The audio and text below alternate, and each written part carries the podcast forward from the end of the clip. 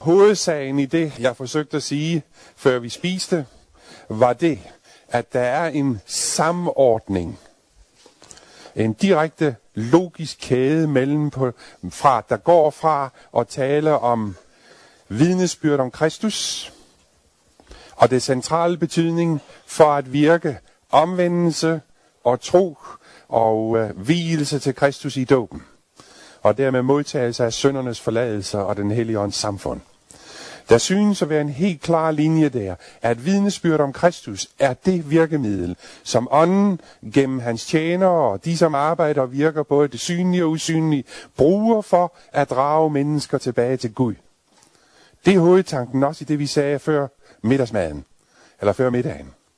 Det er, at der er et vidnesbyrd, som Gud har aflagt om sig selv gennem Jesu trofasthed, og som er til stede i den her verden og som er det virkemiddel, hvor igennem han søger at vinde vores sind og vores hjerter tilbage til ham, til loyalitet, til troskab og kærlighed.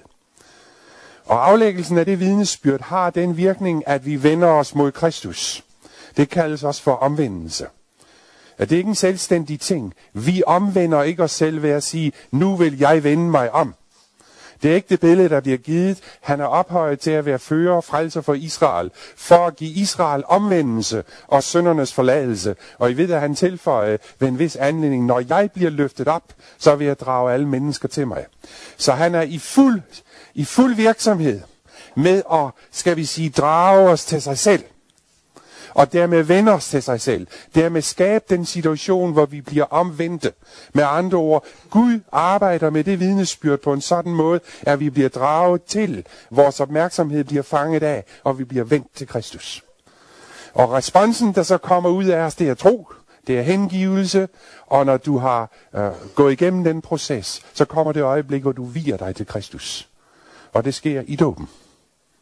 Derfor helheden i apostlenes lære her, det er, at det er en helhed. Det kan godt være, at det har udstrækning i tid. For nogle mennesker var det måske 15 år. Ånden har arbejdet og draget på dem og virket ikke, og de har modstået, og de har kæmpet, der sker mange ting. Jesus sagde på et tidspunkt til uh, Peter, når du engang omvender dig, ikke?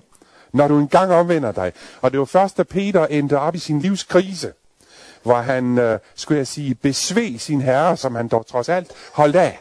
Det var først i det øjeblik, at, eller sandhedens øjeblik for Peter kom, hvor han erkendte sin svaghed, sit behov for Jesus, og han vender sig til ham. Når du engang omvender dig, sagde han. Se, øh, det er svært for os at sætte en, skal vi sige, sætte en øh, helt nøjagtig smørbrødsseddel på her og sige, vi har en opskrift her fra A til Z, 10 skridt til Kristus, og øh, her er punkt 1, 2, 3, 4, 5, vi kan tjekke det af på 10 minutter, og når vi er igennem den her seddel, så kan vi få dig til at skrive under, og det er slut. Sådan virker det ikke. Det er i virkeligheden en begivenhed, selvom det måske har en lang udstrækning i tid. Vi tilhører først Kristus, den dag han har fået vendt os om til det punkt, hvor vi er villige til at give vores liv til ham på en sådan måde, vi siger, ved du hvad, jeg følger dig, jeg er villig til at følge dig, jeg ønsker at følge dig, der er ikke noget andet, jeg ønsker. Jeg er svag som et hvert andet menneske, jeg har mine svagheder, du kender mig, men jeg er overbevist om, du er min frelser og min herre, og du har rakt dine hænder ud til mig i kærlighed. Det her her, det drager mig, det kalder på mig. Når du vender dig til ham på den måde, så er du blevet omvendt. Sådan forstår jeg det. Bønnen udgør en meget væsentlig del af den proces. For når du beder, så vender du dig jo i virkeligheden til Gud, ikke?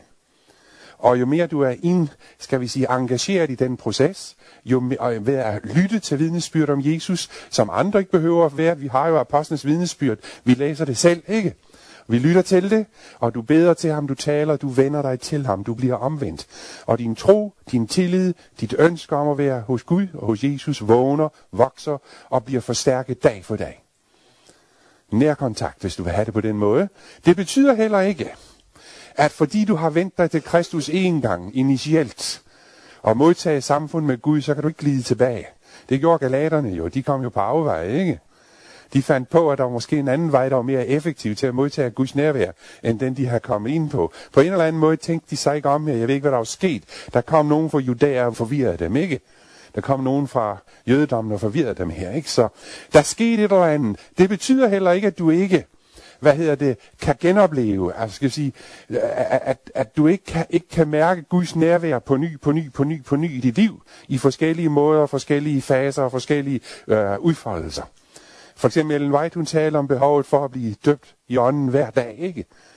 Det jeg skrev, beskrev til allersidst, hvor jeg sagde, jamen kære venner, den tid du tager sammen med Gud, som du reserverer til Gud, og giver til Gud, og samværer med Gud, jamen øh, ud, resultatet af det, hvis du går ud af den time, eller hvad vi skal kalde det, med en stærkere tro og tillid og hengivenhed og beslutningen om, at du ønsker at høre Gud til, jamen så har ånden allerede virket. Der er en ny tilstedeværelse, og du går måske ud af den begivenhed, eller den periode, det andagsliv. Du går ud af det med større fred og ro, og hvad hedder det, øh, som jeg plejer at sige det, det, det giver en en ro og en fred og en glæde til at gå i gang med tilværelsen. Jamen så har ånden været der igen, og er hos dig, og virker i den dags forløb. Mere kompliceret tror jeg ikke det er, men så kompliceret er det også. Men det er i grunden en begivenhed. Men det, som synes at være krumtappen, det hele drejer om, det er det vidnesbyrd om Jesus, som til stadighed sætter alle de andre ting i gang. Bagved ligger ånden, som virker og drager, men det er det vidnesbyrd, der virker. Og øh, det er en begivenhed. Okay? Bare for at summere det op. Ånden opbygger, det er det, jeg vil snakke om i aften.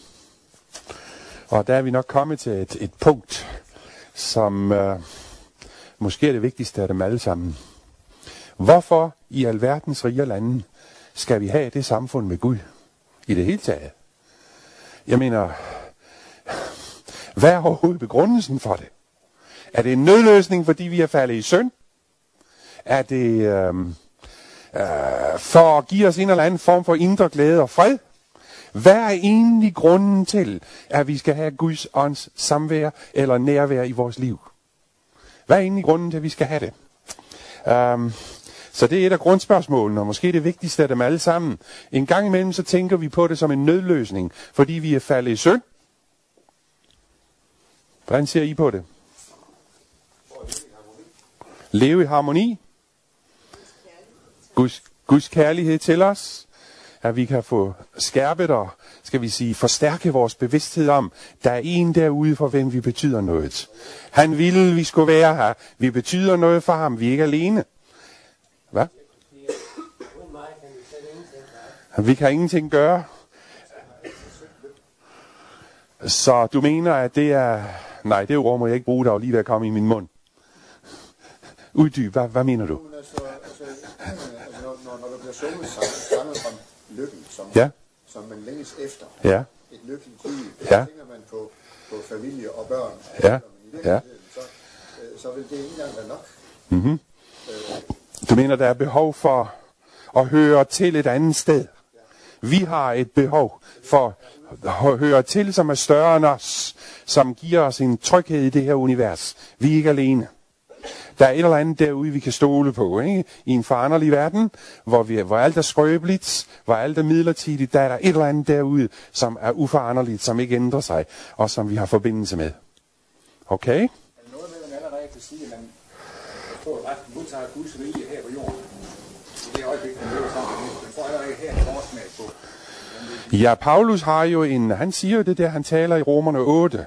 Han siger, at vi har fået ånden som pant på det, der kommer. Så han siger, at vi har allerede nu en slags forudbetaling for at bruge billedsprog af den art. Ikke? Jeg tror, det er det 8. kapitel eller en sted, han siger det der. Vi som har ånden som et pant. Han taler om allerede og endnu ikke i forbindelse med Guds rigs komme. Vi er jo endnu ikke her. Vi er stadig under forgængelighed, som han siger. Skabningen sukker i vejr. De læser det 8. kapitel, ikke? Selv vi, der har fået Helligånden som den første grøde, siger han, længes efter vores lægemers forløsning. Det er jo en anden måde at sige på, at vi lever stadigvæk i den her verden. Vi er stadig underlagt forgængeligheden. Vi er stadig ondt i knæene, og det der er værd, ikke? Jo, men det er rigtigt. Vi mærker stadigvæk, at vi er ikke i paradiset. Og men der siger han, vi har fået den som første grøde. Okay? Du har en pointe der.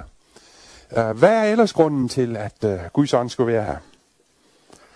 Genoprette Guds billede i Genoprette billedet, som er gået tabt. En gudslighed, ikke? Der er nogle egenskaber, som vi fra skabelsens morgen skulle have en, skulle have fælles med Gud, ikke? Vi blev skabt i Guds billede. Så kan vi snakke om, hvad betyder det. Paulus fortæller os, hvad Guds billede er. Han siger, at Jesus er Guds billede. Med andre ord, hvis du vil vide, hvad det var at være menneske i paradiset, så skal du bare se på, hvordan Jesus var menneske. Han bærer som menneske det fuldkommende billede af Gud.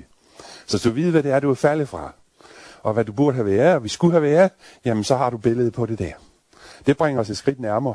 Hvis ikke Gud har øh, den kontakt med sin skabning, Mm-hmm. så kan Guds navn ikke forherliges. Og vi er jo inde i et spørgsmål om relationen til øh, universet. Fordi frelsen og det onde og det gode øh, er en, øh, øh, en undervisning for universet.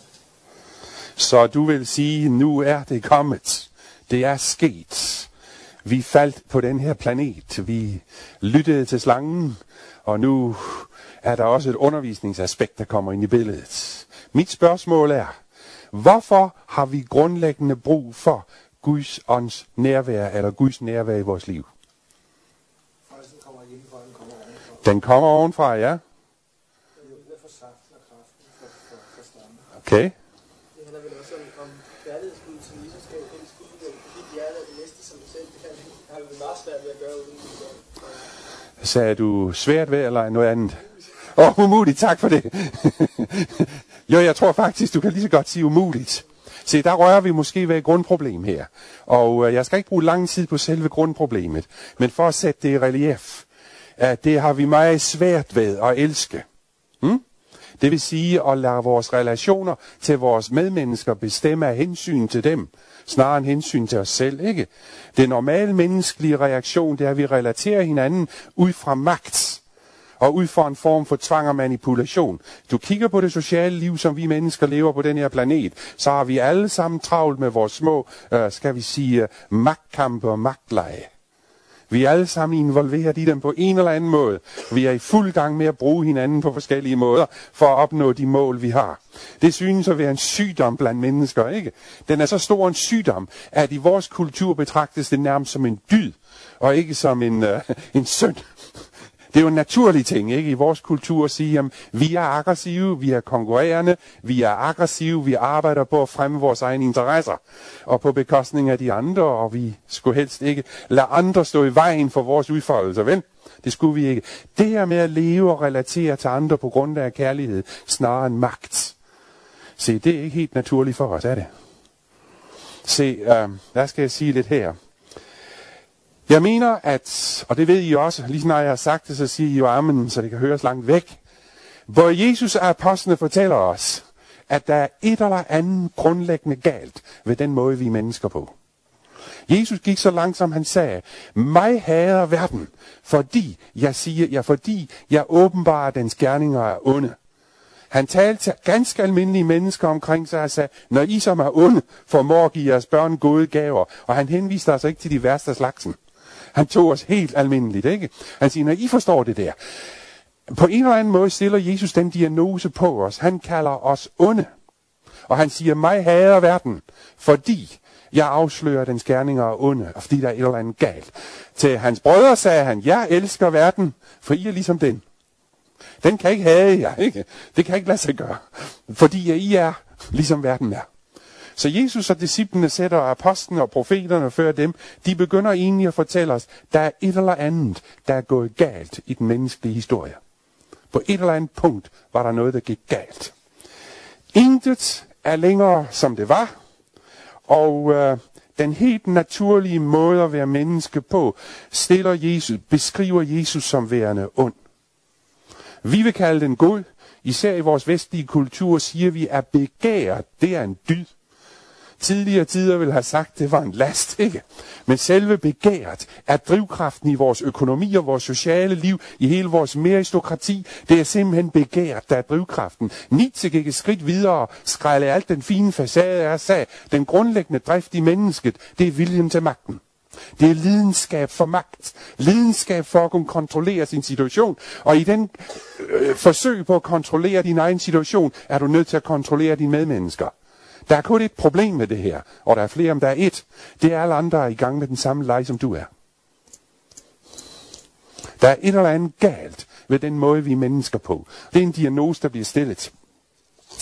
Um, godhed i betydningen generøsitet, storsind, medfølelse, selvhengivende kærlighed eller åndens frugter. I kan også tage den liste, hvis I vil, er ikke en naturlig kvalitet i os mennesker. Det er muligt, du sidder og tænker, jo, det er. Øh, så kan du jo blive gal over det, jeg siger. Øh, jeg kan tilføje, at det er til synlande heller ikke noget, vi kan opdyrke ved hjælp af opdragelse. I forældre, lyt. der er ingen opdragelsesteknik eller pædagogik, der dybest set kan ændre på det. Jo, I kan civilisere jeres børn. Det er rigtigt.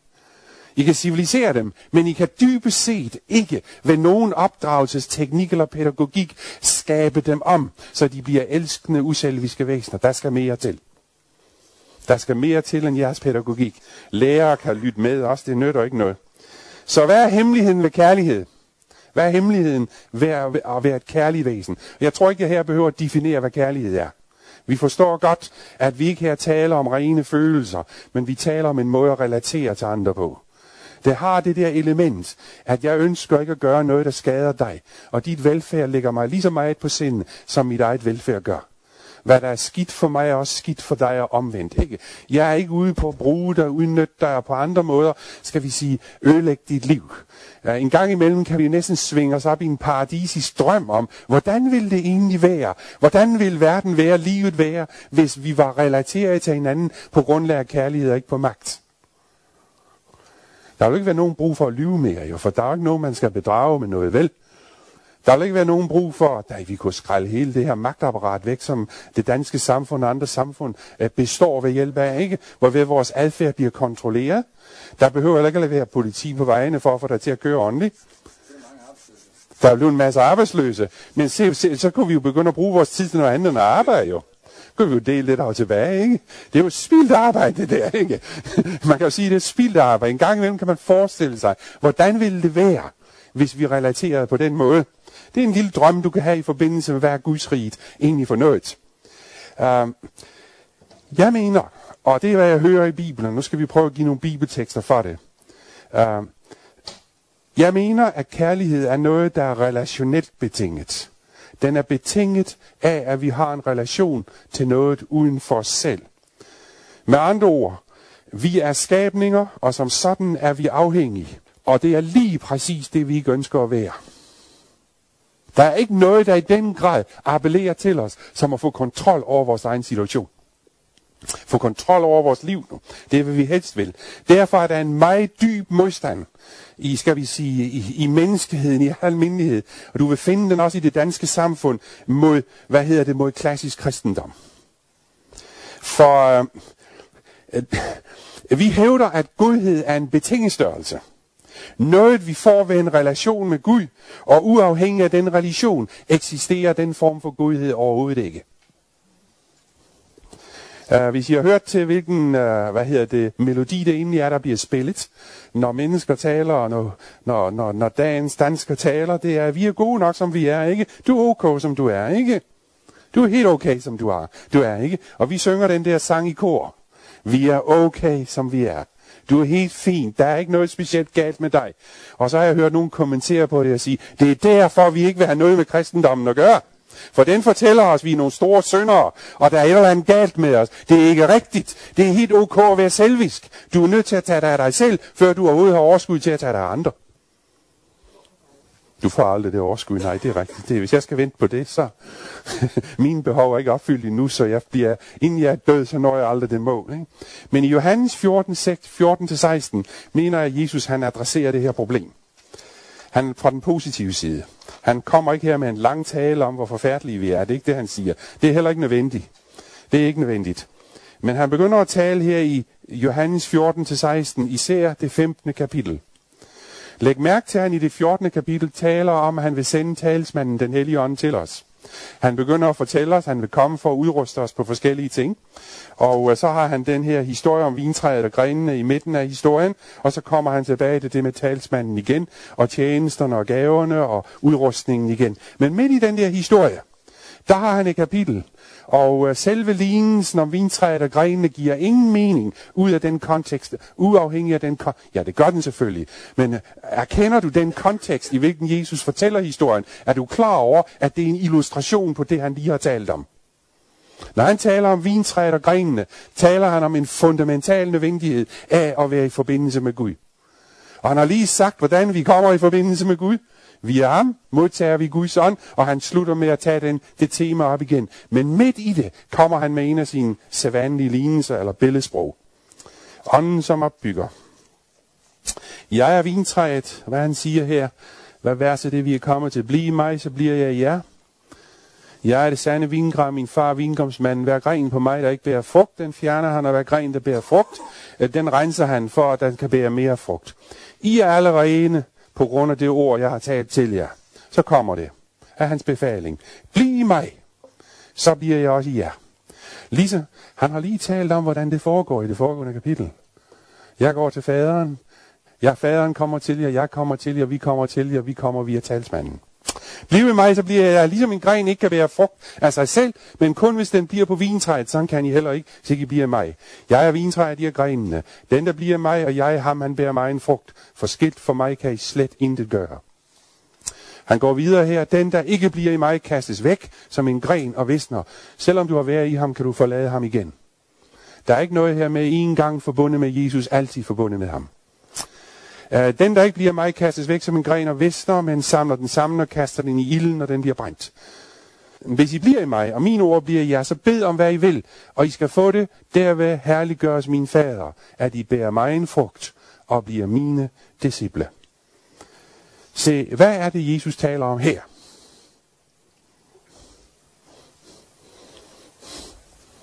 Hvad er frugterne for noget? Er der frugten, han taler om her? Det forklarer han også. Jeg ved ikke, om I allerede har lagt mærke til det. I gik jo hjem og læste teksten, som jeg sagde, ikke? Læste på lektion, det gjorde I jo. Hvad er frugten for noget? Og hvad er det egentlig, han siger? Det er resultat, ja. Det han taler om er jo egentlig, at vi er radikalt afhængige af ham for at bære de frugter, eller den frugt, som han taler om, hvad det end måtte være. Det er radikal afhængighed, Jesus lægger vægt på med den her lignelse. På en eller anden måde, så er vi mennesker afhængige af ham, for at kunne have det resultat i vores liv, som han taler om her. Ikke? Det er ikke at til kun en nødforanstaltning, fordi vi er faldende mennesker. Det kunne tyde på, at det er mere end det, han siger. Uh, han siger faktisk i kapitel 14, hvis jeg ikke tog fejl, ja, uh, i vers, uh, vers 16, tror jeg det er. Han siger, elsker I mig, så hold min bud at jeg vil bede faderen, han vil give jer en anden talsmand, som skal være hos jer hvor længe. Til evig tid. Det er et nøgleord igen. Hvorfor skal vi have sandhedens ånd hos os til evig tid? Og i næste kapitel illustrerer han vores behov for afhængighed. Og uden den kan vi ikke bære frugt. Tænk lige over de der to ting, dem vil jeg have med mig her. Jeg mener, Jesus taler om noget, der går langt ud over her, end blot en nødforanstaltning, fordi vi mennesker er faldet i synd. Fordi vi på en eller anden måde har fået et problem. Jeg mener, Jesus taler om et grundlæggende eksistensforhold. Det er simpelthen et grundvilfor for at være skabning, som Jesus taler om her. Det er det, han har i tanke her. Um, adskilt fra ham er vi som døde grene. Vi fungerer ikke, som vi er bestemt til at fungere i Guds tanke, hvis vi er adskilt fra ham. Um, hvad taler han så om, når han taler om frugter? Lad os prøve at læse. Det er stadig det 15. kapitel. Jeg ser, om jeg kan finde versene. Jeg har dem skrevet ned her, men glemt at give henvisninger. Så læs det hele det 15. kapitel, når I kommer hjem. 10 gange eller 20. Men lad mig prøve at læse, hvad jeg har taget ud af de tekster. Som faderen har elsket mig, har også jeg elsket jer. Bliv i min kærlighed. Hvis I holder mine bud, vil I blive min kærlighed, ligesom jeg har holdt min fars bud og blev i hans kærlighed. Jeg har udvalgt jer, tilføjer han, og sat jer til at bære frugt og blive ved med at bære frugt. Når Jesus taler om frugt, hvad taler han om? Han taler om kærligheden. Læs konteksten igen. Det er kærligheden, som er frugten. Hmm? Det er det, han taler om her i kapitel 15. Når han taler om, I er vintræ, jeg, jeg er vintræ, I er grenene, og uden mig kan I ikke bære frugt, og han siger, I skal gå hen og bære frugt, øh, så går han øjeblikkeligt fra at have talt om det til at tale om kærligheden. Og så slutter han med at sige, at det er de frugter, I skal bære. Med andre ord, Jesus fortæller os i det her kapitel, at åndens frugt her er kærlighed. Nøjagtigt som Paulus vil gøre det på et senere tidspunkt. Han siger, at den frugt, som I skal bære, og som jeg ønsker, I skal bære, og blive ved med at bære, det er kærlighedens frugt i jeres liv. Og det er noget, der er radikalt anderledes end det, der er naturligt for os mennesker, som vi er nu. Og Jesus siger, den frugt kan ikke bæres i vores liv, uden at I har forbindelse med mig, siger han. Den forbindelse er absolut vital. Som jeg sagde til jer, han er formidleren af vores kontakt med Gud, og han sender os sin ånd nærvær som et resultat. Med andre ord, han er den, der forbinder os med Gud og forbinder os med Guds ånd. Og han fortæller os, at uden den forbindelse vil den frugt aldrig nogensinde vise sig i vores liv. Det er egentlig, hvad han siger til os her. Og det er, hvad jeg gerne vil, I skal, siger han. Og hvad er hans befaling, hvis I læser teksten? Hvad er det, han befaler os? Sagde han, gå hen og gør så så mange gerninger og de og de ting? Her er følgende øvelsesprogram. Nej, der var en, der sagde det her. Hvad var det, du sagde? Bliv i mig, sagde han. Det er hans befaling. Og I vil bære frugt. Bliv i mig, og det der bliver resultatet. Nøjagtigt som jeg er blevet i min far og har båret de frugter, sådan skal I blive i mig, og så vil I bære de frugter. Det er egentlig, hvad han siger. Hans befaling her er simpelthen, bliv i mig. Um, så når Jesus taler om frugt, så taler han om godheden i den højeste forstand, som vi normalt kalder for kærlighed, eller Bibelen kalder for kærlighed. Um, det er effekten af, at Guds ånd er til stede. Paulus sagde det på den her måde i Galaterne 5:25. Åndens frugt, kærlighed, fred, glæde, langmodighed, øh, hvad står der, venlighed, trofasthed. Og han tilføjer også, lever i ånden, skal I også vandre i den. Jeg tror det sidste var fra Romerbrevet. Kort og godt, jeg tror, at de tekster her, som Jesus bruger, han søger at fortælle os, vi blev skabt til at leve i den forbindelse med Gud. Og en sådan forbindelse er den permanente forudsætning for, at vi kan have godheden i den højeste forstand, som Gud har villet det. Med andre ord, kærlighed er ikke en størrelse, der kan være i os, medmindre vi har den forbindelse med Gud. Det er et grundvilkår for en skabning. Så hvorfor skal vi have Guds ånds nærvær?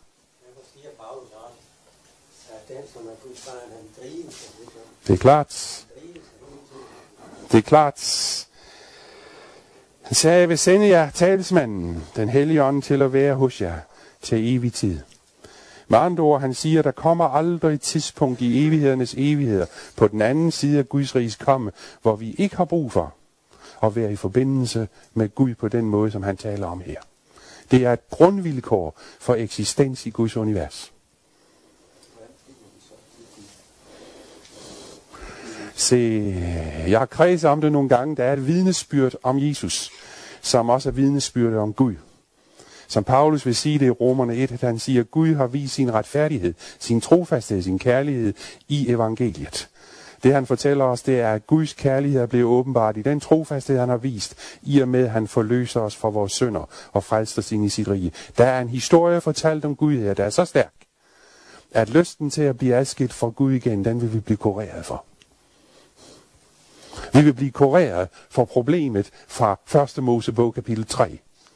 Og slangen kommer og visker os i ørerne. I behøver ikke at have den forbindelse med Gud.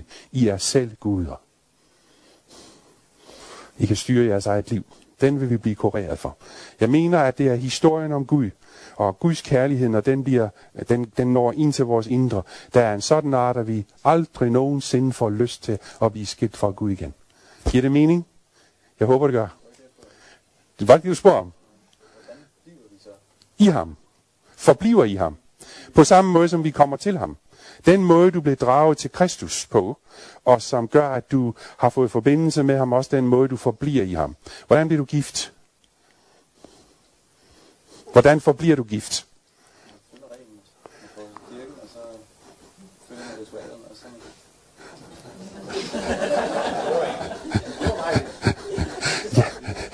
Er din kone til stede her? Ser hun her nogle steder? Vil du ikke sige det til hende?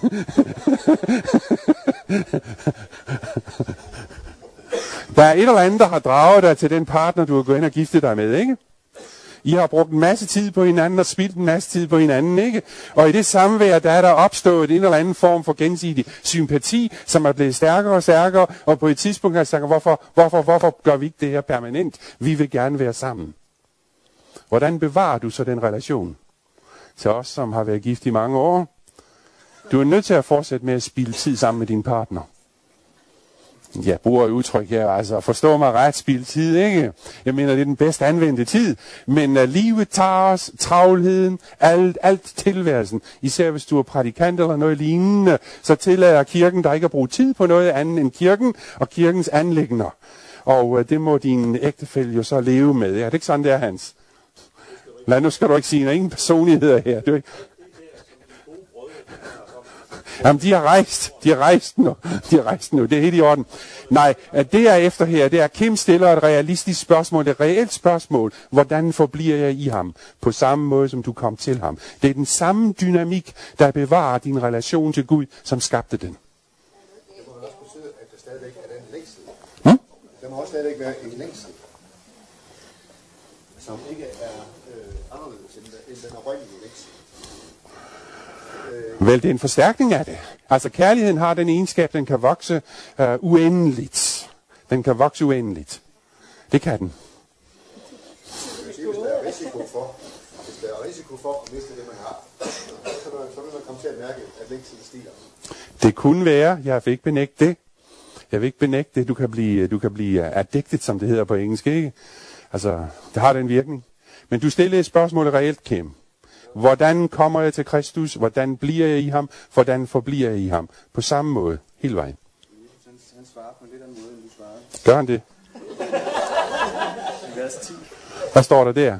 Hvis I. Ja, og hvad var hans bud?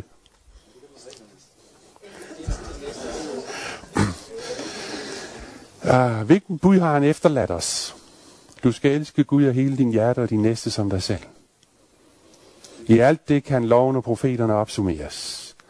Ved et andet tidspunkt siger han, derpå skal verden kende jer, I er mine disciple I jer indbyrdes kærlighed. Så øh, når han taler her om det, så taler han altså om kærligheden. Og måden, hvorpå den kærlighed kan bevares, det er ikke kun et bud om Gud at elsk. Han giver dig også forklaringen på, hvordan at du kan bevare det sindelag og udvikle det sindelag. Det skes, kan ikke udvikles uafhængigt af ham. Så den umiddelbare befaling, der står lige her i teksten, det er at blive i mig. Det er en befaling, det er et bud, han siger til, og siger, det er grundlæggende det her. Vil du have den frugt i dit liv? Vil du bære den frugt i dit liv? Så er der kun én vej at få det på, siger han. Det er ved at få den forbindelse med mig.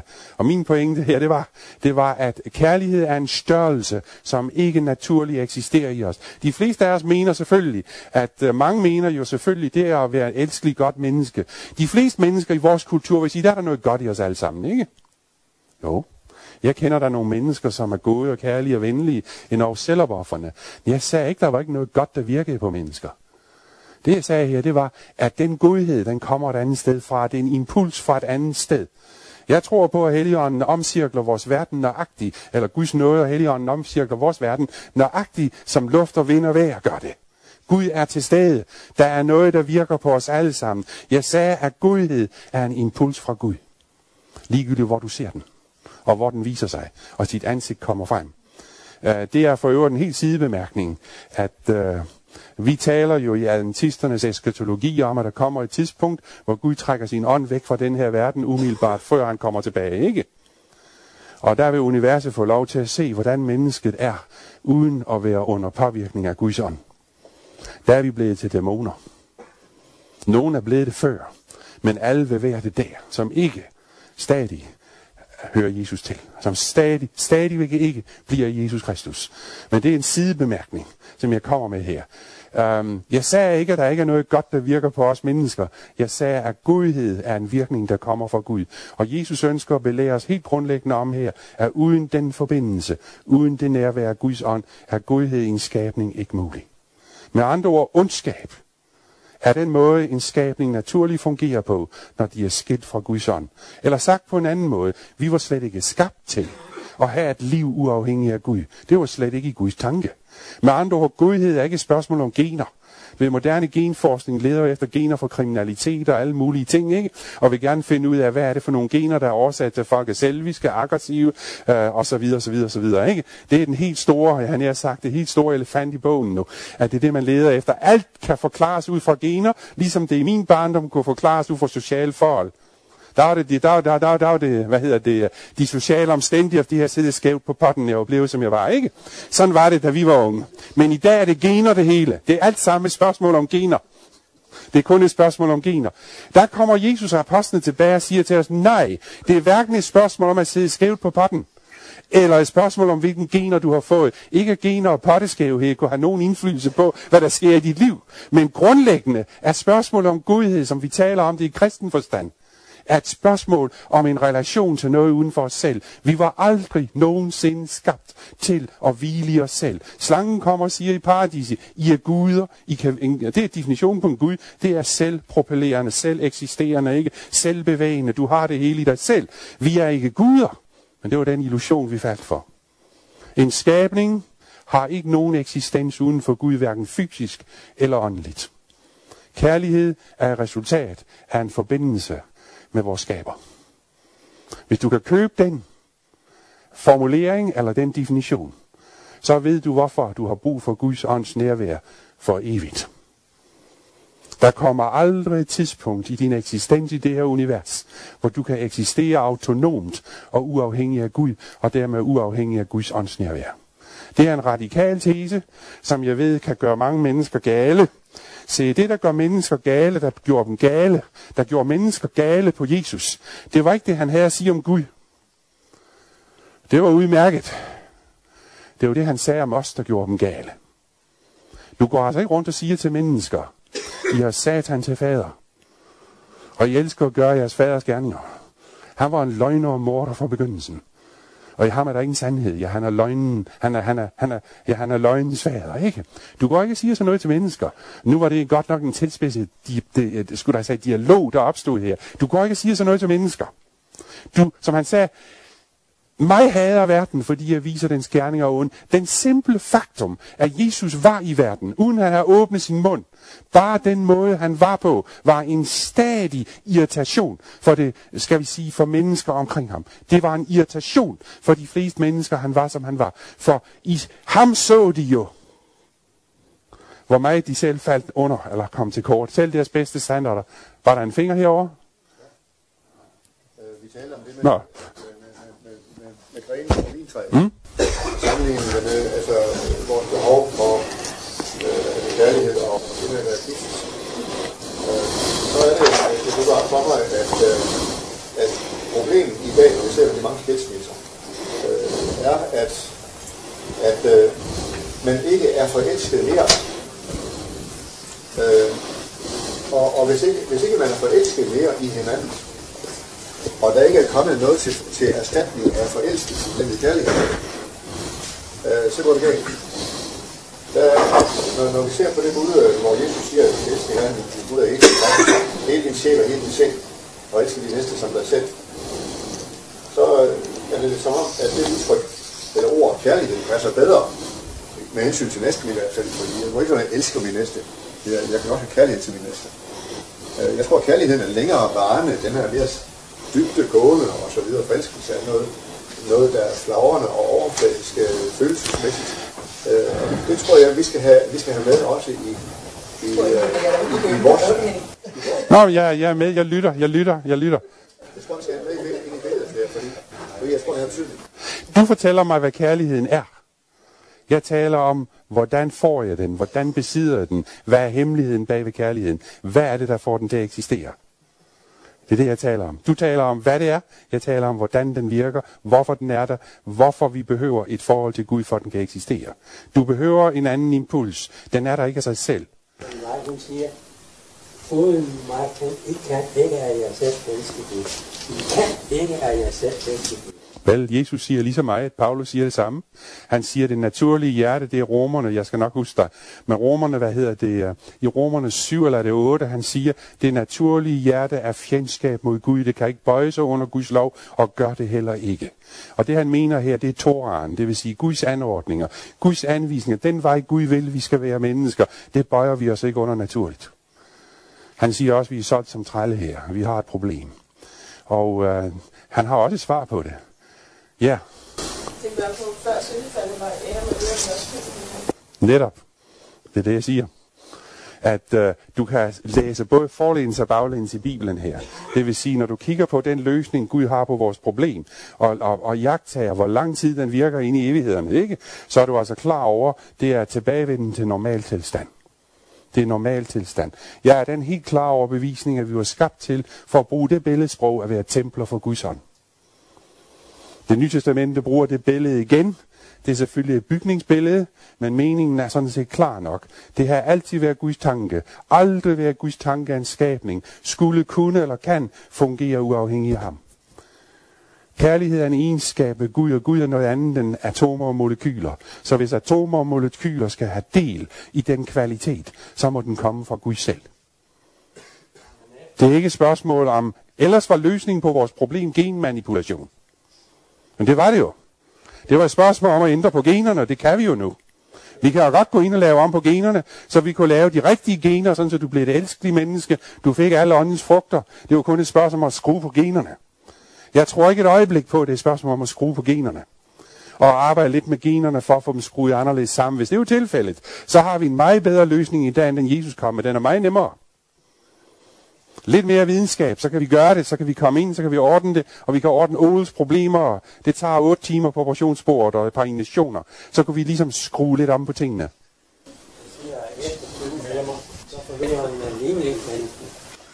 Helligånden behøver ikke mennesken, siger du. Jeg siger, som. Åh oh ja, det er, jo, det er klart. Efter vi er kommet under problemet, og vi er blevet skilt fra Gud, så ikke alene, ikke alene mangler vi den positive impuls i vores liv, men vi har også tillagt os en masse skævheder og dårligdomme, som øjeblikkeligt begynder at virke i os. Så det er klart, at vi behøver Guds ånd endnu stærkere i dag, end på nogen måde tidligere, eller vi behøver den også på grund af det.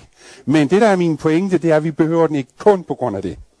Selvom, selvom vi aldrig nogensinde har faldet i synd for et hvert væsen, der var blevet skilt fra Gud, vil det have været den samme lov, der har virket. Jeg mener, at syndefaldet er et relationelt problem. Augustin vil fortælle dig, det er et spørgsmål om at have lidt en skade i din sjæl. Sjælen. Du har sjæl ikke? Det har også relation til det her. Ja, han sagde, at det er en skade i sjælen, en korruption i sjælen. Og den korruption bliver helbredt ved, at du via sakramenterne får indgydt det, der lærer din sjæl. Det kaldte han for nåden. Uh, I andre kredse kalder man det for heligånden, men det er det samme, vi taler om. Det er et spørgsmål om at få det indgydt, så lærer det den skade, der er sket i dig. Der ligger en teologi og og simmer dernede. For mig at se, andre igen vil sige, jamen søndproblemet, syndproblemet, uh, det ligger sådan, der er nogen, de mener faktisk, det ligger i generne. Det er der, der er sket en dyb skade, som skal korrigeres. Og så er det, jeg foreslår noget genmanipulation. Det var måske vejen frem, ikke? Uh, der er nogen, der seriøst mener, at vi kan ordne forbryderne på den måde. Ja, Det er et spørgsmål om at arbejde med generne. Finde gene for kriminalitet, og så få det lavet om og sortere fra i abortproblematikken. Du kan teste dem, inden de bliver født, og du kan se, at de har et gen for at blive en morder, han har en gen for at blive en tyv. Jamen, vi sorterer dem bare fra. Vi har jo allerede lovgivning omkring det. At uh, der er ingen menneskerettigheder, før du er 10 eller 14 uger gammel. Jeg ved ikke, hvordan det er. Der er ingen menneskerettigheder. Vel, du har ingen ret som menneske. Så det kunne vi jo gøre. Jeg tror, det er et relationelt problem. Jeg skal sige, hvorfor jeg tror, det er et relationelt problem mere end noget andet. Det er fordi løsningen er at få etableret en relation med Gud. Og det er der, Jesus er den, der skal vi sige, forliger os med Gud, forbinder os med Gud, giver os kontakt med Gud, og som resultat af det får vi Guds samfundet tilbage. Det er løsningen på vores problem. Det er klart, at vi har stadigvæk vores syndige lame, og Paulus siger, det er det allerede, han har talt om. ikke? Vi har det allerede nu som et pant. Men den dag, hvor opstandelsen eller forvandlingen finder sted, der bliver vi også befriet for det skadede lame. Det bliver også fornyet. Og der skal vi altid være sammen med Herren. I Guds rige bliver et sted, hvor alle indbyggerne er drevet af kærlighed. Det vil sige, de relaterer til hinanden på det grundlag. Ikke på grundlag af noget som helst andet. Jeg kan næsten ikke forestille mig den verden, hvad den vil være. Men jeg hører i hvert fald, når de taler om åndens frugt her, og det er da min pointe, så taler de om noget helt grundlæggende. Åndens frugt, sagde Jesus i kapitel 15, det er resultatet af at blive mig. Og det er måske der, vi kommer mere til kort end nogen andre steder, fordi vi har meget svært ved at indrømme og erkende, at øh, vi har del i det problem. Jeg har da hørt mange øh, kristne, som også siger, jamen der er der noget godt i mennesker, ikke? Der er det, jeg igen siger, vores observationer må aldrig blive grundlag for vores teologi. Åbenbaring er nødt til at være grundlag for vores teologi. For hvis Helligånden virker på alle mennesker og en impuls der er i virksomhed, vil du selvfølgelig observere godhedens impulser i større eller mindre grad i mennesker omkring dig. Og hvis du så konkluderer, jamen så er der altså noget godt i menneskene på en eller anden måde, ikke? Så vi er altså ikke helt dårlige. Vi er der lidt gode, ikke? Så der er der noget at bygge på her. Så er du blevet til humanist. Og så hører du kun det halve af evangeliet nu. For nu behøver du ikke så meget for at få løst dit problem. Du kan måske selv samvirke. Det er middelalderens teologi, ikke? Du kan selv virke med jo, og yde bidrag, fordi du selv har noget godt i det, og, og så videre, og så videre, og så videre. Så man sagde lige før reformationen, man havde den teori, eller opfattelse, der lærte man, og det var helt seriøst, Luther var oplært i den lære, og det var det, der voldte ham de største kvaler. Og det var den her her, den hedder Via Moderna. Det var en bestemt, det var den moderne teologiske skole på det tidspunkt, i modsætning til Via Antiquia. Det er den gamle skole, ikke? Det var den augustinske, og så var der den nye skole, det var den anden. Um, de lærte i princippet dette. Øh, uh, quod, est, in se est, latin. Og det betyder noget i den her retning. Gør, hvad der er i dig og man lærer til. Og man lærer det helt klart, når du har gjort alt, hvad du har i dig, du kan gøre, så vil Gud gøre resten. Eller Gud vil ikke nægte noget til det menneske, som har gjort det, de allerede har i sig. Meningen var, der er allerede et stort depositum af godhed i os, som ikke er skadet og ødelagt i syndfaldet. Og det er da helt rimeligt, at Gud forventer, at du gør og gør brug af det, før du forventer at få noget fra ham. Er det ikke? Hvis der er stort depositum tilbage i mig af ægte godhed, og, og jeg har evnen til både at afstå fra at synde og elske Gud og vende mig til Gud, uden at jeg behøver Guds ånd eller noget i den retning, jamen er det ikke så rimeligt at forvente, at øh, jeg skulle gøre brug af det, før Gud giver mig noget ekstra? Det var teologien. Problemet med den teologi var selvfølgelig, at du aldrig vidste, hvornår du har gjort nok. For det virkede ikke. For Luther virkede det ikke. Og til sidst piskede han sig selv til døde næsten. Det virkede stadigvæk ikke. Og så begyndte han at høre på, hvad Bibelen her siger om den sag. blev han først Augustin, og så blev han senere reformator. Men øh, det var vejen, det gik. Men den tankegang der, hvis det er sådan, at ægte godhed kun er noget, der er i os, når vi har den forbindelse, jamen øh, så har vi fået forklaringen på, hvorfor vi behøver Guds ånds nærvær. Hvor vi behøver den nu, og hvorfor vi behøver den i al evighed sidder her og tænker på det her. Jeg, jeg kan ikke blive enig med dig i, at Gud det kommer fra Gud, og det der ja. el kommer fra Gud. Og det var godt. Jeg kan hånd tilbage. Ja, hvad er det så? Så er der mig tilbage. Ja. Okay. Og, øh, og hvad er der så tilbage? Så er jeg så en teori at så kommer sådan nogen sted for at overtage. Men hvad så før syndefaldet? Hvis Guds ånd ikke... Altså, hvad var, hvad var mennesket før syndefaldet? Uden Guds ånd? Godt spørgsmål, du stiller der. Rimeligt. Jeg tror, det er mere. Jeg har ofte tænkt det der, hvis nu bare ikke djævlen var her, så vi drive alle de ånder væk. Vil øh, vi så holde op med at være onde? Ikke ifølge Jesus og Paulus. Nej, vi vil fortsætte, for vi er blevet lokket til at gå den samme vej, som de gik. De blev, hvad de blev, fordi de gik den vej og skilte sig fra Gud. Vi bliver, hvad vi er, fordi vi skiller os fra Gud. Forskellen mellem en dæmon og dig, det er, at Gud har ikke opgivet dig. Han har stadigvæk sat grænser for den ondes indflydelse over dig. Han har stadigvæk sin nåde og sin, sin øh, uh, helligånd i virksomhed for at drage dig til det gode. Det virker ikke længere det andet sted. Det er derfor, at hvis Guds ånd forlod dig totalt, behøver djævlen ikke at besætte dig, du vil blive som ham. Det er måske lidt svært for os at forstå det der, men den radikale selviskhed, den er mere grusom, end de fleste af os er klar over. Der er jo mennesker, der har prøvet at gå den vej i historien. Nietzsche sagde, det er vejen, du skal gå. Det er det sande menneske. Og Hitler prøver at gennemføre det. Det blev selve teologien for dem. Før syndfaldet, hvis mennesker havde skilt sig fra Gud før syndfaldet, så havde de netop faldet i synd. Før syndfaldet var de ikke under indflydelse af dæmoner, de var ikke under indflydelse af nogen negative spor, der var blevet trukket i deres krop eller deres gener. De var ikke under noget negativt. De havde den forbindelse med Gud, som de skulle have. Men muligheden for at vælge Gud fra har altid været der. Der kom en med et bedre tilbud, troede de. En løgn selvfølgelig. Altså det er klart, tilbuddet blev kun godt ved, at du pakkede det ind i en løgn, ikke? Ellers blev det ikke et godt tilbud. Havde han fortalt dem sandheden, så havde de ikke gået hen og spist noget som helst, vel? Altså, det var, det var noget, der var pakket ind her, ikke? Han fik os med på det. Og øh, det jeg siger, det er, at den begivenhed her, den vil definitivt kurere os. Ikke at den fratager os friheden til at vælge Gud fra igen, men der er ingen af os, hvis vi har valgt Jesus til i det her liv, at blive ved med at vælge ham til, dag efter dag, uge efter uge, måned efter måned, år efter år, på trods af, at vores liv går op og ned, og hvor mange fadaser vi har gjort, og hvor meget der er gået skævt for os. Vi bliver ved med at vælge ham til, og det er det, vi bliver ved med at gøre. Og så er der altså ingen risiko for, at du, når du kommer på den anden side, siger, jeg kunne egentlig godt tænke mig det en gang til. Du har kæmpet mod det hele dit liv, og søgt Gud for at, hvad hedder det, for at holde fodfæste, ikke? Og så, når du kommer over på den anden side, efter der er gået en vis tid, så siger du, at jeg kunne egentlig godt prøve det en gang til. Den risiko tror jeg ikke er til stede. At det er sådan, det, det er så mine tanker om, hvorfor at Gud ikke fratager os, skal vi sige, alle de omstændigheder, vi lever under nu. Jeg mener, helliggørelse er mere end at udvikle, skal vi sige. Det er mere end at sige, nu, det, det, det, det, det er sandsynligvis noget ganske andet, end det vi normalt forbinder med det. Det er snarere en proces, hvor hvad vi lærer. Og hvad hedder det? Um, vi kan helligelse, indvige, ikke? Vi lærer konstant og vedvarende og indvige os til Gud og blive afhængige af ham. Det er en proces, hvor vi lærer det der.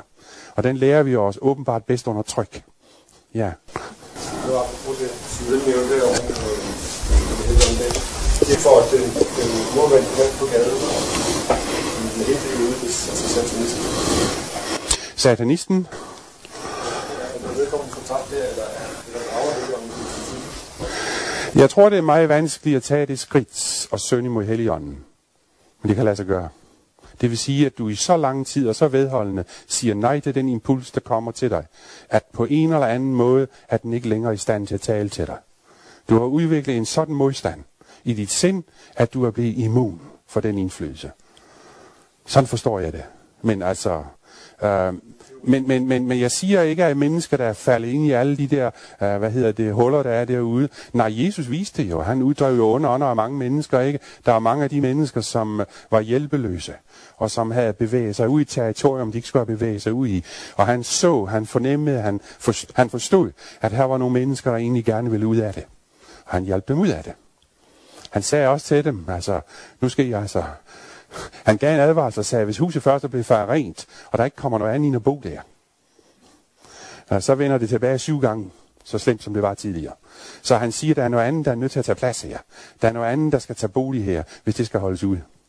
Dit værn er, at ja, han har sagt, at du kalder det en ildmur, der er omkring dig. Men dit værn er egentlig, at Guds ånd er kommet til dig. Du har taget skridtet, ikke bare væk fra djævlen, du har taget skridtet til Kristus. Så du er nødt til at give begge dele, når du taler om de her ting. Det er ikke nok at befri mennesker fra de dæmoner, der har plaget dem, hvis det er det, du støder ind i. Du er også nødt til at føre dem skridtet hele vejen til Kristus. For ellers så vender tingene tilbage syvfold. Jesus gav os en advarsel om det der. Okay. Vel, så hvor er vi nu? En anden ting, jeg vil nævne her, det er, at Paulus siger her i Romerne 8, 14-16, for de, der drives af Guds ånd, er Guds børn. Hvordan kan jeg vide, at jeg er et Guds barn? Det har at gøre med frelses vidshed. Hvordan ved jeg så, at jeg er et Guds barn? Hvad er det, der signalerer til mig, at jeg er et Guds barn? At jeg har brug for min far. For drives de af Guds ånd, er de Guds børn, siger han. Han går også videre i Romerne 8:9. Den, der ikke har Kristi ånd, hører ham ikke til. Sådan ved vi, om vi hører Kristus til, eller vi ikke gør det. Han tilføjer, at den ånd, han har givet os. Og den ånd viser sig primært og specifikt i den frugt, som den virker i vores liv. Det er måske her, det gør mest ondt at tale om det. Det må jeg indrømme. Fordi hvem af os kan stå frem og sige, at uh, mit liv er drevet af Guds kærlighed? Øh, Paulus siger jo, at, øh, at øh, vi har alle syndet og mangler herligheden fra Gud. Og han tilføjer et andet sted i 1. Korinther 13, det her her, vi erkender stykkevis, vi forstår stykkevis, så det er klart, at vi har del i den frugt stykkevis. Ja, det er fuldkommen er endnu ikke kommet, siger han. Men når det kommer, så skal vi se ansigt til ansigt. Men indtil videre har vi en del af den frugt i vores liv. Det er der egentlig. Du ved det, Gud ved det. Men spørgsmålet det er, om den kærlighed trives i os. Hvordan ellers kunne verden se, at vi er hans disciple, hvis ikke vi har indbyrdes kærlighed. Jeg tror, vi har noget at lære her. Jeg har ikke tænkt på at holde en moralprædiken her og fortælle jer, hvad vi burde gøre. Men jeg tror, vi stikker fingeren ned i noget, som måske er mere kritisk for os end noget som helst andet. For hvis vi æder og bider hinanden, bruger hårde ord om hinanden, og hvad her det, taler ukristeligt om hinanden, de steder, hvor vi ikke spiller helt fra den samme musikstykke, eller den samme, hvad de kalder det hemsigt i England, hvad er det på dansk? Den samme nådeark, ikke?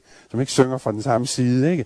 At hvis uh, vi ikke forstår og relaterer til hinanden ud fra åndens frugt eller kærligheden, eller åndens gaver der, og vi behandler hinanden på den måde med respekt og forståelse, men vi er hårdere til at sable hinanden i bund og grund, så afslører vi jo uden hensyn til, om vi har doktrinær rettroenhed, eller vi ikke har det, eller vi har noget som helst andet, at i hvert fald Gud hører vi ikke til. Er det for hårdt at sige det på den måde? Er det for barskammer at gøre det på den måde? For det er jo det, det er jo. Og der må jeg række ind alle vegne og bide i min egen tunge, ikke? Øh, hvor hurtige vi er til at komme med en, en dom over andre mennesker. Øh, sagen er, at hvis ikke øh, åndens frugt, som er glæde, fred, hvor er det langmodighed, tålmodighed osv., som renser op. Hvis ikke det er det styrende overordnede i den måde, som vi relaterer til andre mennesker på. Hvis ikke det er tilfældet, så har vi sendt det signal til omverdenen, at vi ikke kender ham. Vi ikke er i Kristus. Og skulle vi samtidig have nogle af åndens gaver, hvad de end måtte være, så er det ikke et signal om, vi hører ham til. Det, der signalerer, om vi hører Jesus til, det er ikke, hvor mange eller hvilken af åndens gaver vi bærer. Det er, om vi bærer den frugt her. Det er det, der signalerer, hvem vi hører til. For kærligheden er Gud, den er ikke af os. Den kommer et andet sted fra, og hvis den trives i blandt os, den er i os, det er ikke det samme, som vi ikke falder igennem. Men hvad gør et menneske, som egentlig har en kærlig relation eller disposition, ved at bede om tilgivelse? Det første, du gør, når du opdager, at du har såret et andet menneske, det er at sige, jeg er ked af det her. Kan du tilgive mig? Det sådan reagerer kærligheden, også når vi fejler. Jeg har ofte tænkt over et lille citat, ikke for at jeg skal citere Ellen White som mig, det plejer jeg ikke at gøre i de her sammenhænge. Bibelen, det er min bog. Hun nævnte en ting i stedet, som jeg undres over. Hvad der ofte bliver registreret som en nederlag på jorden, det vil sige, du har begået en ordentlig fejl, ikke? Du tabte besindelsen, du tabte selvkontrollen og blev tosset, ikke? Det er der jo ingen af jer, der nogensinde har gjort. Det er der ingen af jer, der stadigvæk sker for. Så det er en ting at blive vred, fordi du ønsker at blive vred og mener, det er rimeligt at blive vred. Noget andet er, at du får sparket benene væk under dig, og så kommer der en reaktion, ikke, som er naturlig. Hvordan reagerer du på det? Bider du tænderne sammen og forsvarer dig selv og siger, det var rimeligt det her. De kunne også bare have lavet være med det her. Det var også helt uretfærdigt, sådan som jeg vil behandle Og du starter hele retfærdiggørelsesprocessen ind i dit eget hoved. Hvorfor? Det er rimeligt, at du netop i det her tidspunkt skulle være gal på de mennesker og blive ved med at være gal på dem. Eller erkender du, ved du hvad, det her det var galt. Det er godt være, at de gjorde mig uret. Det er godt være, at der var andre, der var en god grund til, at jeg blev tosset. Men jeg har stadigvæk ingen grund til at blive tosset. Det er stadig forkert at blive tosset. Det er ikke en kærlig reaktion over for mine medmennesker. Det er ikke sådan, det skal være. Hun havde en kommentar til det slags problemer. Hun sagde, at det, der registreres på jorden som en nederlag, bliver ofte registreret i himlen som en sejr. Så tænkte jeg, hvad alverden Trialand mener hun? Hun mente simpelthen, hvis resultatet er, at du går i dig selv, og tager endnu et skridt tættere på Kristus på grund af din fejl. Og siger, det må du hjælpe mig med det her, Jesus. Jamen så er det jo ført til en styrkelse af dit forhold til Gud, i stedet for en svækkelse. Det har det faktisk. Så er resultatet jo blevet bedre, end det var før. Ikke? Og du vokset et lille skridt på den åndelige vej. Okay. Hvad var det, jeg sagde? Jeg sagde, at øh, hun havde en kommentar, som jeg stussede over på et tidspunkt, og det var, at det, der registreres på jorden som en nederlag, registreres ofte i himlen som en sejr. Hvad vil det sige? Det er klart, at jeg så, at du blev tosset, du tabte dit temperament. Men Gud så, at du vendte dig til ham og sagde, Jesus, jeg har brug for dig endnu mere. Hvis det drev dig tættere på ham, og med en stærkere beslutning om at komme væk fra det her, og få den hjælp, som kommer fra ham til at styre det her hårde temperament, så vil det i himlen blive registreret som en sejr. Forstår I, hvad jeg er efter her? Hvad det er, jeg prøver på at sige? Uh, hvorfor jeg sagde det nu, det ved jeg ikke, men det gjorde jeg altså. Det skal jeg. Okay, hvad mere har vi at gøre her? Jeg er efter det her problem, at øh, jeg, der var lidt mere her. Ja. Um, det er bemærkelsesværdigt, det vil jeg lige gøre opmærksom på her. Og så går vi ellers hen imod øh, de slutlige, som kan vare helt kvarter til 20 minutter, som I jo ved. Men i mindst vi er på vej. I Johannes evangelie kapitel 14, i kapitel 14 oplever du, at kapitlet, der uddyber åndens frugt, er sat midt i talen om heligånden og talsmanden. Den sidder midt i. Han begynder at tale om, han vil sende den her.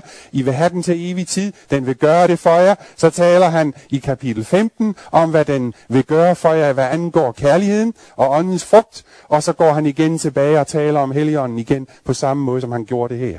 I vil være opmærksom på, og det er måske en tilfældighed, at Paulus i Korintherbrevet gør nøjagtigt det samme. Han starter med at tale om ånden, og i det her tilfælde taler han specifikt om gaverne. Så taler han om den ypperlige vej, som han sagde, hvis ikke, hvad nytter det, jeg taler med engle eller menneskers tunge, eller al profetisk gave, eller al visdom og al kundskab, sagde han, men ikke har kærlighed, så gavner det ingenting. Ikke spor.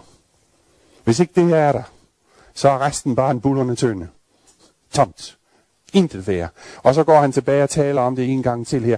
Også han sætter åndens frugt i centrum. Og øh, det tager jeg som et lille fingerpege om. De mange gange det også bliver omtalt af Jesus og apostlene i Galaterbrev og andre steder, at der er én ting, som er over alt andet, når det gælder Helligåndens virkning for os. Det er det, det gør i form af at ændre vores sindelag, så vi får det samme sindelag, som var Jesus. Og det er tegnet på, om vi er hans disciple. Alt det andet kan eftergøres af mennesker og dæmoner og hvad ved ikke jeg. Resten kan mere eller mindre eftergøres, men det her, det kan ikke eftergøres. Der er én ting, som Satan og dæmonernes verden ikke kan eftergøre. Ved I, hvad det er? Det er kærligheden. Det er umuligt. Han kan spille rollen i ganske kort tid, men det var ikke længe, at du spiller den rolle. Der er én ting, Satan ikke kan. Det er, at han kan ikke elske. Han benægter selvfølgelig fuldstændig fænomenets eksistens. Det er ham en umulighed at forestille sig det. Han kan ikke gøre det. Der er en anden ting, han heller ikke kan. Hvad er det? Han kan ikke tale sandhed. Han kan godt smøre på et lille stykke tid. Mens han fortsætter med at tale sandhed, så er hans rige jo faldet sammen. Hans rige bygger på løgn og bedrag. Det hviler på løgn og bedrag. Så skulle han begynde at blive talsmand for sandheden, så har han jo været ødelagt sit eget rige. Han kan ikke i det lange løb tale sandhed. Men han er ellers blevet ret så religiøs på den gamle dag. Det kan godt være, men det er ikke det samme, som man taler sandhed. Hvordan har du nogensinde sat lighedstegn mellem religion og sandhed? ja, det er jeg godt klar over. det er jeg godt klar over. Med andre ord, der er... Jeg ved godt, hvad du taler om, Hans. Jeg er udmærket klar over, hvad du taler om. Jeg ved godt, hvad du taler om. Jeg husker det godt. Ja. Men, øh, og jeg ved også øh, sandhedstalen, der kom. Men så var der også alt det, der ikke måtte fortælles videre. Og så var der alt det, som var det egentlige formål med det hele. ikke? Så det er en anden historie. Uh, men sandhed kan han ikke i det lange løb tale, og kærlighed kan han ikke i det lange løb udvise. Der kan være lidt spil for galleriet. Men derfor er det der der, det er noget af det, der er karakteristisk for Gud. Og for Guds ånds tilstedeværelse. Det er det, der er karakteristisk. Så der er noget, du kan vide, om du er en Jesu disciple. Det er ikke nogen mulig ting at vide det her. Du behøver ikke en eller anden form for åbenbaring, eller anden form for tilkendegivelse. Det her er, hvad der viser dig, om du er på vejen, eller du ikke er på den. Om du er med ham, eller du ikke er med ham. Okay, for øvrigt, ja. Ja. Altså netop det med, at øh, når vi taler om Gud og, og frelsen, så er der ikke taler om noget kompromis. Det er, det er kompromisløst. Altså. Og øh, når der kun er to muligheder, så er der jo en skilling imellem. Det vil sige, at man kan bevæge sig, måske hele sit liv, lige i nærheden af skilling. Eller man kan være ude i, i, yder, i yderlængden. Altså hvis du virkelig vil, øh, det er klart, hvis du virkelig går mig på klingen her, vil jeg jo være nødt til at sige til dig, at jeg kan jo aldrig, jeg kan bedrages, jeg kan blive forført. Jeg kan aldrig fuldt ud vide. Men jeg kan i hvert fald sige dig så meget, at hvis, hvis det modsatte er til stede, og det er det, der dominerer et menneskes liv nu, og alle kødets frugter, det er det, der hele tiden stikker hovedet op hos et menneske, så er jeg nok af den overbevisning, at det menneske kender ham ikke. Han kender ham ikke. Han har aldrig kendt ham. Lyt til Johannes her, det er noget af det, som jeg vil dele med i kapitel 2, vers 3-6. Um, han siger noget her, hvis jeg kan finde versene. Ja, 1. Johannes' brev, 2, 3-6, hvad er det for noget? Det her, han siger, den der siger, jeg kender ham, men ikke holder hans bud, er en løgner, og sandheden er ikke i ham. Men den, der holder fast ved hans ord, i ham er Guds kærlighed i sandhed, blevet fuldendt. Derved ved vi, at vi er i ham. Den, der siger, at han bliver i ham, er også skyldig at vandre, sådan som han levede. Er det til at tage at føle på det her? Derved ved vi, at vi bliver i ham. Den, der siger, at han bliver i ham, er også skyldig at leve sådan, som han levede. Hvordan lever Jesus? Kærligheden, ja. Det er hårde ord egentlig. Det er meget hårde ord, det her. Men han siger, der er et signal givet til os, om Guds ånd er i os, eller den ikke er i os. Om den virker i os, eller ikke videre. I 2, 7-11, hvad står der der? Min kære, det er ikke et nyt bud, jeg skriver til jer, men det er gammelt, som jeg har haft fra begyndelsen. Jeg mener for øvrigt, at den begyndelse her, det er verdens skabelse, han taler om, fordi han bruger det udtryk som en kode seks eller syv gange, og han inkluderer tydelige signaler om, hvad det er. Uh, som jeg har hørt, og dog er det et nyt bud, jeg skriver til jer. Det, som er sandt i ham og i jer. Mørket viger, og det sande lys skinner allerede. Den, der siger, han er i lyset, men hader sin bror, er stadig i mørket. Han bruger via negative her. Den negative vej. Og siger i hvert fald, hvis du hader din bror, så kan du godt glemme det. Så kan du godt glemme det, så har du fortalt mig, hvor du hører til. Den, der elsker sin bror, bliver i lyset, og, og ham er der intet, som bringer til fald. Men den, der hader sin bror, er i mørket og vandrer i mørket, og han ved ikke, hvor han går, fordi mørket har blinde hans øjne. Jeg har måtte øve sjælsår over for mennesker. Gamle mennesker, der var så forbitret af gamle had og nag, at selv med en ben i graven vil de ikke tilgive dem. Det er en trist historie, du. Selv med benene i graven næsten, ville de ikke tilgive dem. De forlangte, de andre skulle komme og sige undskyld, ellers ville der ikke være nogen tilgivelse. Hvad gør du så? Læser du den her tekst for dem? Det er ikke den, vi normalt læser. Altså, det kan godt være, en gang imellem bliver nødt til det. Men øh, jeg har ikke mod til at gøre det. Jeg tænkte heller ikke på den tekst, og fik nok ikke sagt det, jeg burde skulle have sagt i den sammenhæng. Det må jeg nok indrømme. Men jeg har tit tænkt på det bagefter. Hvor var det dog et trist at gå fra det sted. Jeg så mig tilbage til det hus og sagde, ved du hvad, hvis ikke der sker noget her, så kommer I til at se det nye Jerusalem udefra. Ikke indenfra. Det oser had i de menneskers sind. Man undrer sig over, hvordan de kan bekende Kristi navn, og så stadig have det. Jeg fatter det ikke. Men øh, det er nok, som der står her, de går i mørke, de ser det ikke selv. Så må man bede for dem, og det gjorde jeg. Man har lov at håbe, at der skete noget. Det er det budskab, vi har hørt fra begyndelsen. Vi skal elske hverandre, det er vers 11 i kapitel 3. Vi skal elske hinanden og ikke være som Kain, der var det underslog sin bror ihjel. Og hvorfor slog ham ihjel? Fordi hans gerninger var onde, og hans bror retfærdige. I må ikke undre jer, brødre, hvis verden hader jer. Vi ved, at den er, I er gået fra døden til livet, fordi vi elsker brødrene. Den, der ikke elsker, bliver døden. En hver, der hader sin bror, en morder, og I ved, at ingen morder har evigt liv. Derpå kender vi kærligheden, at han satte sit liv til for os, så vi skylder at sætte vores liv til for brødrene. Så går han videre i praksis. Den, der har gjort i skus og ser sin bror lige nød, men lukker sit hjerte for ham, hvorledes skal Guds kærlighed blive i ham. Han bliver også lidt specifik, ikke? Han bliver også lidt specifik, ligesom Jesus gjorde med nogle mand, der kom til ham, ikke? og sagde, øh, I kunne den historie, de kom og sagde, hvad godt skal jeg gøre for at evigt liv? Der kom den her kontrakt fra Isaiah. Og nu skulle han altså lige have at vide, om der var et eller andet. Det var en rabbiner, der talte Jesus, og han tænkte, han er jo klog på loven, så måske kan han fortælle mig, om der er noget af det med de små skrifter. I en, i en forsikringspolice skal de læse det med småt, ikke? Det kunne jo være, der var et eller andet, han har overset. Er der noget, jeg har overset her? Så siger Jesus til ham, det er ikke det, der er skrevet med småt, der er dit problem. Det er det, der er skrevet med stort. Gå og sælg, hvad du ejer, og giv det til de fattige, og kom og følg mig. Det var det, der var skrevet med stort, som han havde problemer med. Så her er vi, øh, 4, 7-13. Hvad står der der? Min elskede, min kære, lad os elske hinanden, fordi kærligheden er Gud, og enhver, der elsker, er født af Gud og kender Gud. Den, der ikke elsker, kender ikke Gud, til Gud er kærlighed. Det at være Guds kærlighed bliver åbenbart i blandt os, at Gud har sendt sin enborgne til verden, for at vi skal leve ved ham. Der i består kærligheden, ikke i at vi elsker Gud, men i at han elsker og sendt sin søn som soner for vores sønder. Og så videre. I kender godt John. Hvad mere kan man egentlig sige her? Jeg kan jo ikke få noget til, jo. Det er jo ligesom, da Kai Munk han prædikede i kirken op i Vedersø og læste 1. Korinther 13, så sagde jeg, det kan ikke siges bedre, jeg har ikke noget for jer til. Og stoppe? Jeg ledte efter, jeg ledte efter, er det så hårdt? det er hård tale, ja. Men som jeg sagde, så må der være en løsning på det der. Og det ved jeg godt, det har du også snakket om. Men lige nu, der står vi. har jeg klædt jer af? Det var ikke tanken.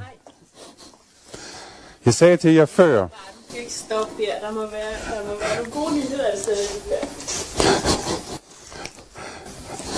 Der er dårlige nyheder om, hvordan hvad var? Der er nok mange af os, der er klædt af i aften. Det er nok ikke kun for skyld. Det var ikke min tanke. Det gør heller ikke noget, at vi bliver klædt af. Det er det godt af. Det er rigtigt nok, du må virkelig godt til sidst. Jeg er heller ikke færdig endnu. Det var også, hvad jeg sagde. Der dufter af kage. Ja. Men ingen kage kan løse det her problem.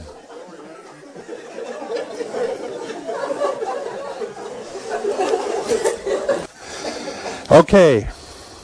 Hvad mere vil jeg læse? Kærligheden ophører aldrig. Nej. Størst er det med kærligheden. Jeg håber, det er jo meget enkelt, hvis jeg skal slutte med den note. Altså, jeg tror ikke, Johannes han skriver det her for at gøre os ked af det. Det er ikke derfor, han skrev det. Men øh, jeg tror, vi har brug for at høre en gang imellem. Og jeg kan ikke lade være med at tænke på, at øh, øh, i de her tider, der bides og rives vi lidt med hinanden jo. Og øh, vi taler meget om, øh, skal vi sige, øh, øh, hvad hedder det nu, øh, hvad der er rigtigt og forkert. Det meste af det, vi prioriterer som rigtigt og forkert, er måske ikke det centrale problem i det hele taget. Jeg mener, der er et, der er overordnet alle andre. Det nytter ikke noget, at vi har fået det rigtige på alle andre områder, hvis vi ikke har fået det rigtige på det område, når det gælder det centrale. Hvis ikke vi har fået fat i, at den kærlighed, som Gud taler om her, det er noget, der kommer fra Gud, det fås fra Gud, og det fås ved at vende sig til Gud. Der er selvfølgelig søndernes forladelse, det er det, han siger. Der i består kærligheden ikke i, at vi har elsket Gud, men han elsker os og gav sig selv som soning for vores sønder. Der er soning for synd.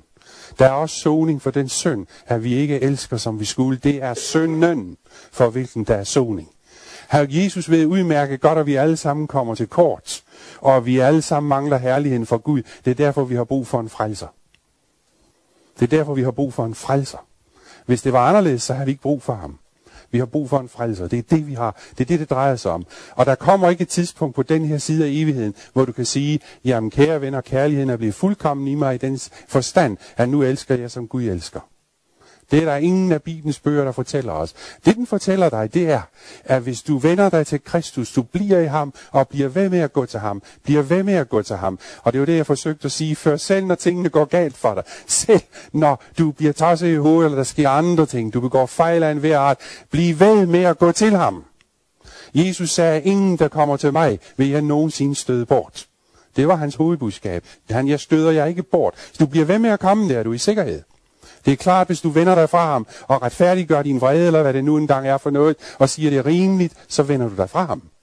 Hvis du bliver ved med at komme til ham, så har du frimodighed på dommens dag, som han siger her. Jeg tror, det er kapitel 4 i 1. Johannes' brev. Jeg skulle måske slet ikke have læst Johannes. Jeg tror ellers, det var så godt. um, han siger her, Gud er kærlighed, og den, der bliver i kærligheden, bliver i Gud, og Gud bliver i ham. Der i er kærligheden det fuldendt i os, at vi har frimodighed på dommens dag. For som han er, er vi i den her verden. Frygt findes ikke i kærligheden. Den fuldkommende kærlighed fordriver frygten, for frygt er forbundet med straf, og den, der nærer frygt, er ikke fuldendt i kærligheden. Det han taler om her, det er Guds kærlighed til os. Den dag, det dæmmer på dig, at han holder af dig. Han elsker dig. Du betyder noget for ham. Så er du ikke længere bange for ham. Du er heller ikke længere bange for hans dom. Du er ikke længere bange for fremtiden. Fordi du forstår, at uh, hans søns blod soner fra al synd. Hvad er på det.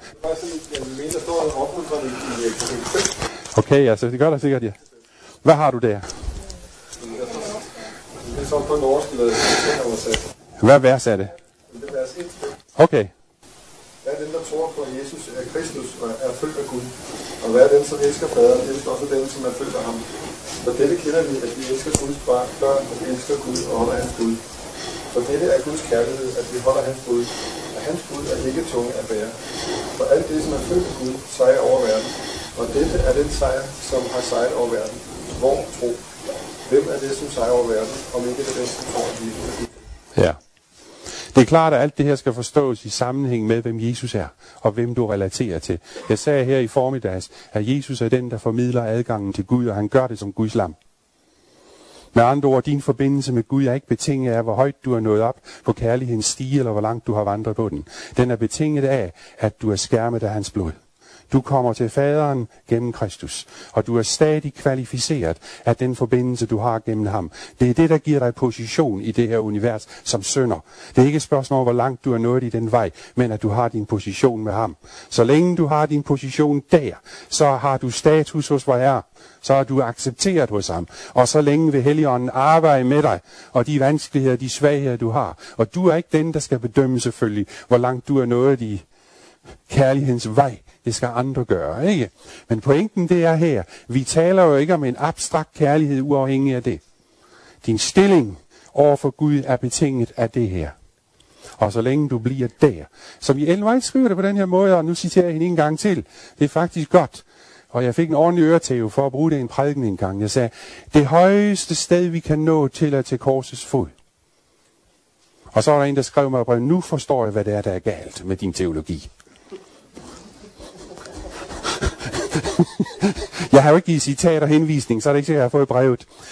Men, men det højeste sted, vi kan nå til, er til korsets fod hos Jesus. Det er her, du har forbindelse med Gud. Og når du har den forbindelse via hans blod og hans offer, så modtager du også hold Helligåndens nærvær, selvom du er et ganske ufuldkommen menneske. Jeg plejer at sige det på den her måde. Gud finder os, i den rendesten, han finder os i. Der tager han os, og han begynder sin vandring med os. Præcis i den rendesten, hvor han finder os, på de vilkår, vi nu befinder os i der. Der starter han vandringen med os. Han starter ikke vandringen med os på paradisets præmisser. Han starter den med os der, hvor han finder os. Og så vandrer vi mod paradiset. Amen. Jeg har ikke mere at sige.